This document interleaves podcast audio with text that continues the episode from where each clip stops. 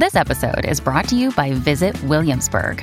In Williamsburg, Virginia, there's never too much of a good thing. Whether you're a foodie, a golfer, a history buff, a shopaholic, an outdoor enthusiast, or a thrill seeker, you'll find what you came for here and more. So ask yourself, what is it you want? Discover Williamsburg and plan your trip at visitwilliamsburg.com. It's Tyre Power's Big Footy Final Sale. To kick things off, you can get the power to buy three and get one free on selected Toyo passenger car and SUV tyres. Tyre Power's Big Footy Final Sale can't last. Visit tyrepower.com.au now. Well, it's been over 10 years, believe it or not, since the All Whites last played the Aussie Socceroos. 2011 at the Adelaide Oval. What a beautiful ground that is.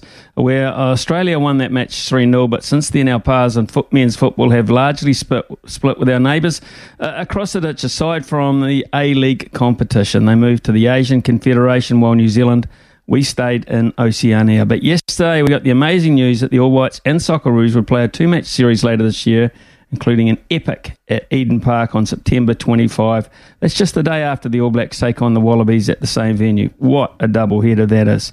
So, joining us uh, here on SENZ Mornings to talk about it is a member of that 2011 All White squad. Uh, a legend of New Zealand football, long and distinguished career, 76 games from Christchurch United, beginning at the age of 17. 181 for the Phoenix, 31 as an all white as well. Good morning to a uh, very good friend of the show, Ben Sigmund. How are you, Ben? Yeah, not too bad. Thanks. Thanks for having me. Hey, no, no problem at all, Ben. Uh, listen, uh, you've been an advocate of this matchup for a long, long time. You must be quite pleased to see Australia v New Zealand in New Zealand and Australia. Yeah, we've, we, we've been trying to do it for years, and we, we just felt that it was such a big thing and a big rivalry, New Zealand and Australia, and rugby do it well, the league do it well, netball do it well, and football we're trying we're trying to do it, but never got it over the line. So it's great news. Really excited by it. Okay, so um, even though it, um, they're basically just friendlies at this stage, um, uh, what about the prospect of it being an ongoing thing? Is it just too damned hard, Ben, to find a window to get uh, anything like full strength sides together? I think the biggest challenge was from the Australian side. New Zealand always wanted to do it, but Australia, because they were in Asia, always wanted to play in the Asian competition and with the against the Asian teams. So I think to get it over, I think the biggest drawstring now is that Australia have brought into it, and if they want to carry on doing it, then I know New Zealand will love to. So I think it's it's really Australia that drive it, and as I said, the biggest thing for us was that rivalry in sport for New Zealand and Australia is massive, and you can create a, a trophy for it, and everyone will love it. You know, it does, it's like the league; they they create trophies. Um, and it, it becomes a bigger thing, and everyone buys into it, and before you know it, you've got people wanting and looking forward to it every year. Yeah, you're right there, and because every time New Zealand plays Australia at anything, basically people do buy into it. So to be starved of it for ten years, uh, I would imagine would create a great deal of interest. Well, well, I remember playing them. We played them. I think it was in Melbourne from memory, and it was just like we just hated each other, and it was there was tackles flying in. There was no one wanted to lose. You got up for it, and it, uh, ours was a friendly as well. And I, you know, and I, I just remember just there was guys going off with you know injuries because it was just meant so much to you, and no one wanted to lose to them, and they didn't want to lose to us, and so it creates the hype straight away. And as soon as fans start seeing that, that's when everyone's into it because you see the players are into it, so then the fans get into it.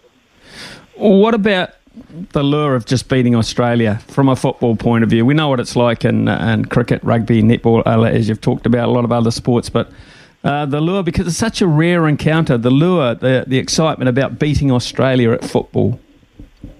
Yeah, and, and it, it's hard for us as well because, you know, little old New Zealand, it's growing a hell of a lot since you know, even since 2010 from the World Cup days, the you know the football's growing massively. There's a lot more players from New Zealand overseas playing professionally. You know, you've got the players in the A League.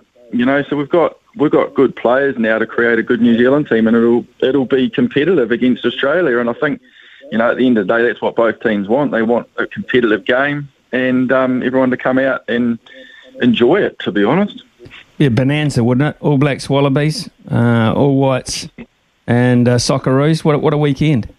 Well, why not? Like it's it is it is a great weekend, and, and football, you know, is is growing massively. They've got more and more people wanting to go and watch them.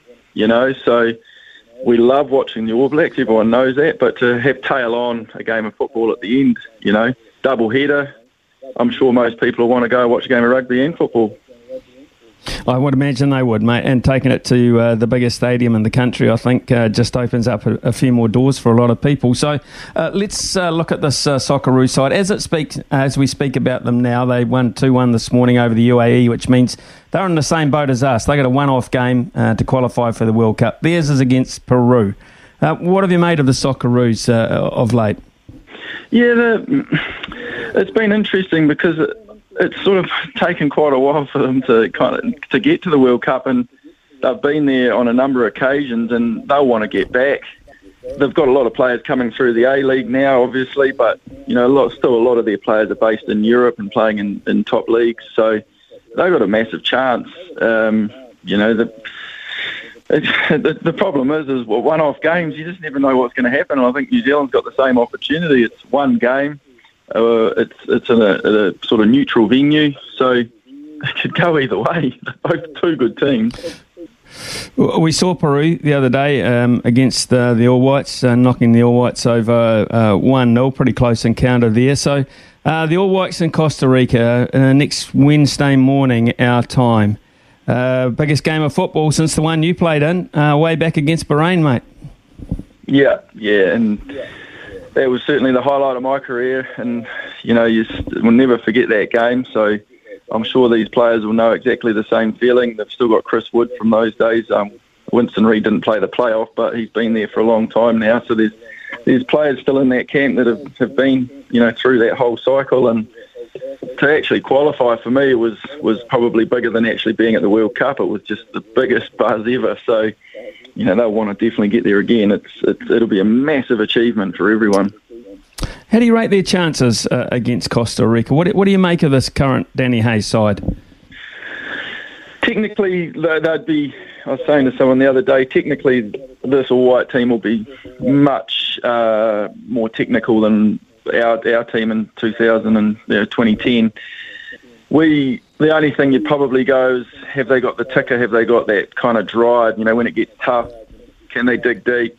You know, when they don't want to get back, you know, just try and defend or, you know, like those little things. Uh, you know, mentally we were tough. We had a, you know, Ryan Nelsen was a great leader. You know, Winston Reid, uh, Chris Wood are going to have to lead that team really, really well. And um, you know, I, I think that they, you know, they've got every chance. I, the one-off games are so different in football because you can get a goal and you know you can hold on sometimes. Mm. You know, so you just never know. You never know if they start well, get an early goal, it'll put a lot of pressure on them, and they. The, the, the trouble is with you know Peru, Costa Rica, all those South American teams, when they get their tails up, they're very very good and they're hard to beat. But when you get on top of them, they also crumble as well. So I think the first 20 minutes will be the one where they've got to get on top and, and make, you know, stamp their mark. What about defensively as you look at the, the, the kind of squad or the kind of lineup Danny Hay might uh, come up with there? I mean, there is there is some experience there in Winston Reid, the likes of Tommy Smith, been around for quite some time. Uh, I, I, just wonder about that and, and, the, the custodian, the goalkeeper. What do you see as the mix for, for this one off game? Well, Winston Reid's looking as though he's fit, which is good because he hasn't he hasn't actually had a club that, he's been with for a while. So he's pretty much had to get fit on his own, and I'm sure he's done a good job. So it looks as though he is fit, and I think that was probably one of the biggest concerns. If if they didn't have him, I think they would have been a little bit light at the back. So it's great to see him in there. Um, I see Ollie Sail played in goal. Mm. He's been outstanding for the Phoenix, and he's been, you know, I'd say they'll pick him again. And you know, they said he made a little mistake, you know, for the goal just just this week, but you know, I, am sure in the bigger games, and he's, you know, you'll make a little mistake, but I, I just, I just think he'll learn from that mistake. So I, I think he'll be fine at the back. Um, Chris Wood will be having to lead really well up front because he's been around a long time, and they said he's got a few little niggles at the moment, but he'll have to dust that off and, and he'll have to just lead from the front, which will be massive for him because, um, you know, it's probably his last opportunity to go to another World Cup and he'll have that in the back of his mind as well. Costa Rica's style of football. What do we know about that, Ben? Well, they're very technical, very very technical. So they'll, they'll have they'll have big possessions of, of the game, and, and I think Danny Hay will know that they'll probably have to work at a system where they might not have the ball for long periods of time, and they'll have to soak up a lot of pressure. Uh, so, you know, th- th- there's just no question that, that they will probably have, I would say, at least 60 to 65% of the game in terms of having the ball. So, you know, we'll have to be very defensively set up, but then also we'll have to break and, and get on get them on the counter a lot too. So, um, you know, uh, how Danny Hay sets that up, I don't know, but you know, Costa Rica, Peru, all those, as I said, those South American teams, technically very good. So, you know, there's no questions that there'll be it's going to be a tough game. As a footballer, I mean, you, you mentioned before uh, qualifying against Bahrain was probably as good as going to the tournament itself, but is that that's the ultimate for a footballer? Is is that because it, it's a one in four opportunity, one every four years opportunity? There's all sorts of build up towards going to it. Is is this the ultimate in football to go to a World Cup or or a successful um, and profitable club career? Is that perhaps more rewarding? It's a really it's a really good question. Really good question. So, as an All White it is definitely the biggest financial thing that they'll probably ever get because you only get a daily wage is when you when you join the All Whites. So back in back in my day, I say, um, we were like I think we were getting about seventy or eighty dollars a day. There was no win bonuses. There was no there was no um, you know like even just a um, being in the team bonus. It was just eighty dollars a day, and that was it. So so the World Cup is financially a big burden for all these players, you know. So they'll absolutely want to go. Um, one to obviously play at the World Cup, but two, I would say there's quite an even bigger financial reward now than it was back in you know 2010. So so you know there'll be deposits on a house, being able to buy a house, whatever that might look like for some of these young guys. So it, it is big. Um, but your bread and butter is 100% your club. You know, the, the, club is your daily, your, your wages. That's that's kind of what you get. You get back from an all white tour for 10, 10 days or two weeks or whatever. You, I think I was only getting six or seven hundred bucks. amazing, absolutely so amazing when you put it. That's the difference. Yeah, that, uh, I mean that's quite staggering, quite revealing. Actually, I never would have put it that that low kind of a mark. Uh, look, hey Ben, 181 games to the Phoenix. You you put your heart and soul and a lot of blood on the pitch for them. So I'd imagine you still follow them very closely. What did you make of their season this year with the, the things that went against them? Yeah, I, I enjoyed. I enjoyed. I love watching them. It's you know, but I, I think um, has done an exceptionally great job, and I've really enjoyed watching him develop that team and the squad. It's always hard because he leaves. He loses always a good chunk of his players every year, just through, um, you know, whatever it might be, go, players leaving to bigger things, or whether they're going back into the Australia for, you know, to go back to their hometowns for the Australian players. I think he's done a good job, and I really enjoy watching them. I think they were just shy of probably, a, you know, another couple of players to to push through the playoffs. You know, I think they just deserved. There was a couple of times they got really heavily beaten, which probably dampened their season a bit. And then obviously, you know, when they got to the playoffs, um, it could go either way. But they're probably a couple of players short of being able to push through to the, you know, to do really well in the playoffs. So um, no, no, um, I, I, really enjoy watching Talay, and I hope he can stay around a bit longer. So if he can get a or hold some of those players, if he can get a squad together, how close do you reckon they are from from cracking it right to you know towards the really the business end of the season? Yeah, I was trying. You, you try and look at the other, the teams that have won it, and they probably just need to be a little bit deeper in terms of you know when you're bringing on your your substitutions that they're experienced A League players. You know they've played at least 50 games. They've been in other they've been in other A League teams, so they know what it's like to win.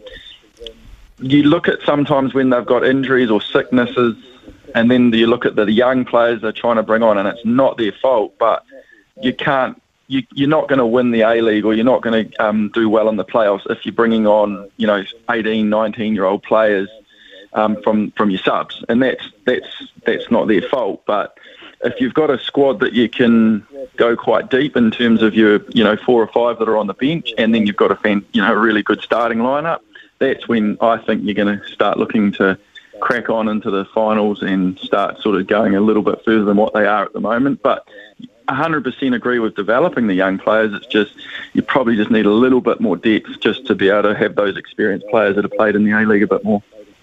Pathway for young footballers now, uh, even looking back to your time, has increased um, drastically, hasn't it? When you look at uh, the number of players, the number of leagues uh, our young guys are going to uh, outside the American college system, etc. Uh, they're everywhere. Uh, the net has, has spread very wide. Yeah, great. Another great call like we grew up and you know you sort of said that I played for Christchurch United. That was what it was for me. You know, you played for your local club.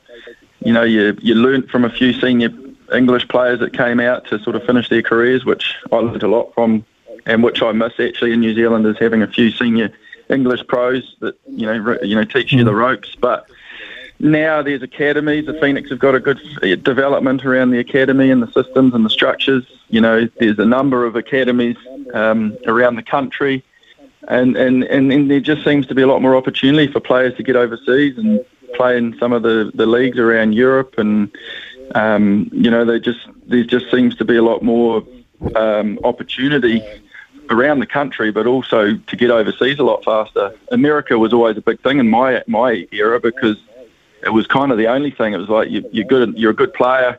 If you've got half a brain, you can go to university and at least carry on with your studies and try and crack it as a you know as a as a professional after you've been to the university system. So it's very much there's the the American thing still available, but there's there's a hell of a lot more opportunity to go professional now, um, all around the world for, these young guys, which is it's just great for them. Ben, on a, a personal note, uh, you've got a role now with uh, Wellington Rugby. Tell us a wee bit about that.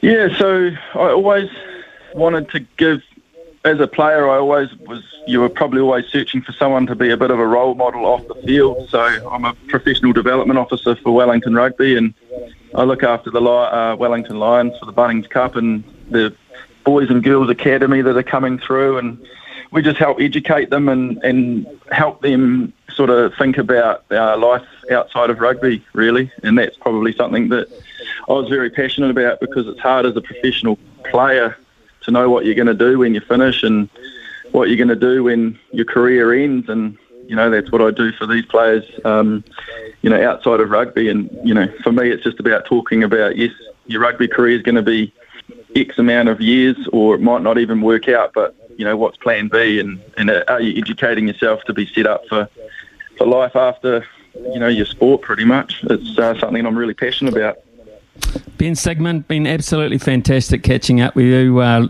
interesting role that you've got there, and uh, uh, of course, a lot of uh, interesting football coming up for the All Whites in the very near future.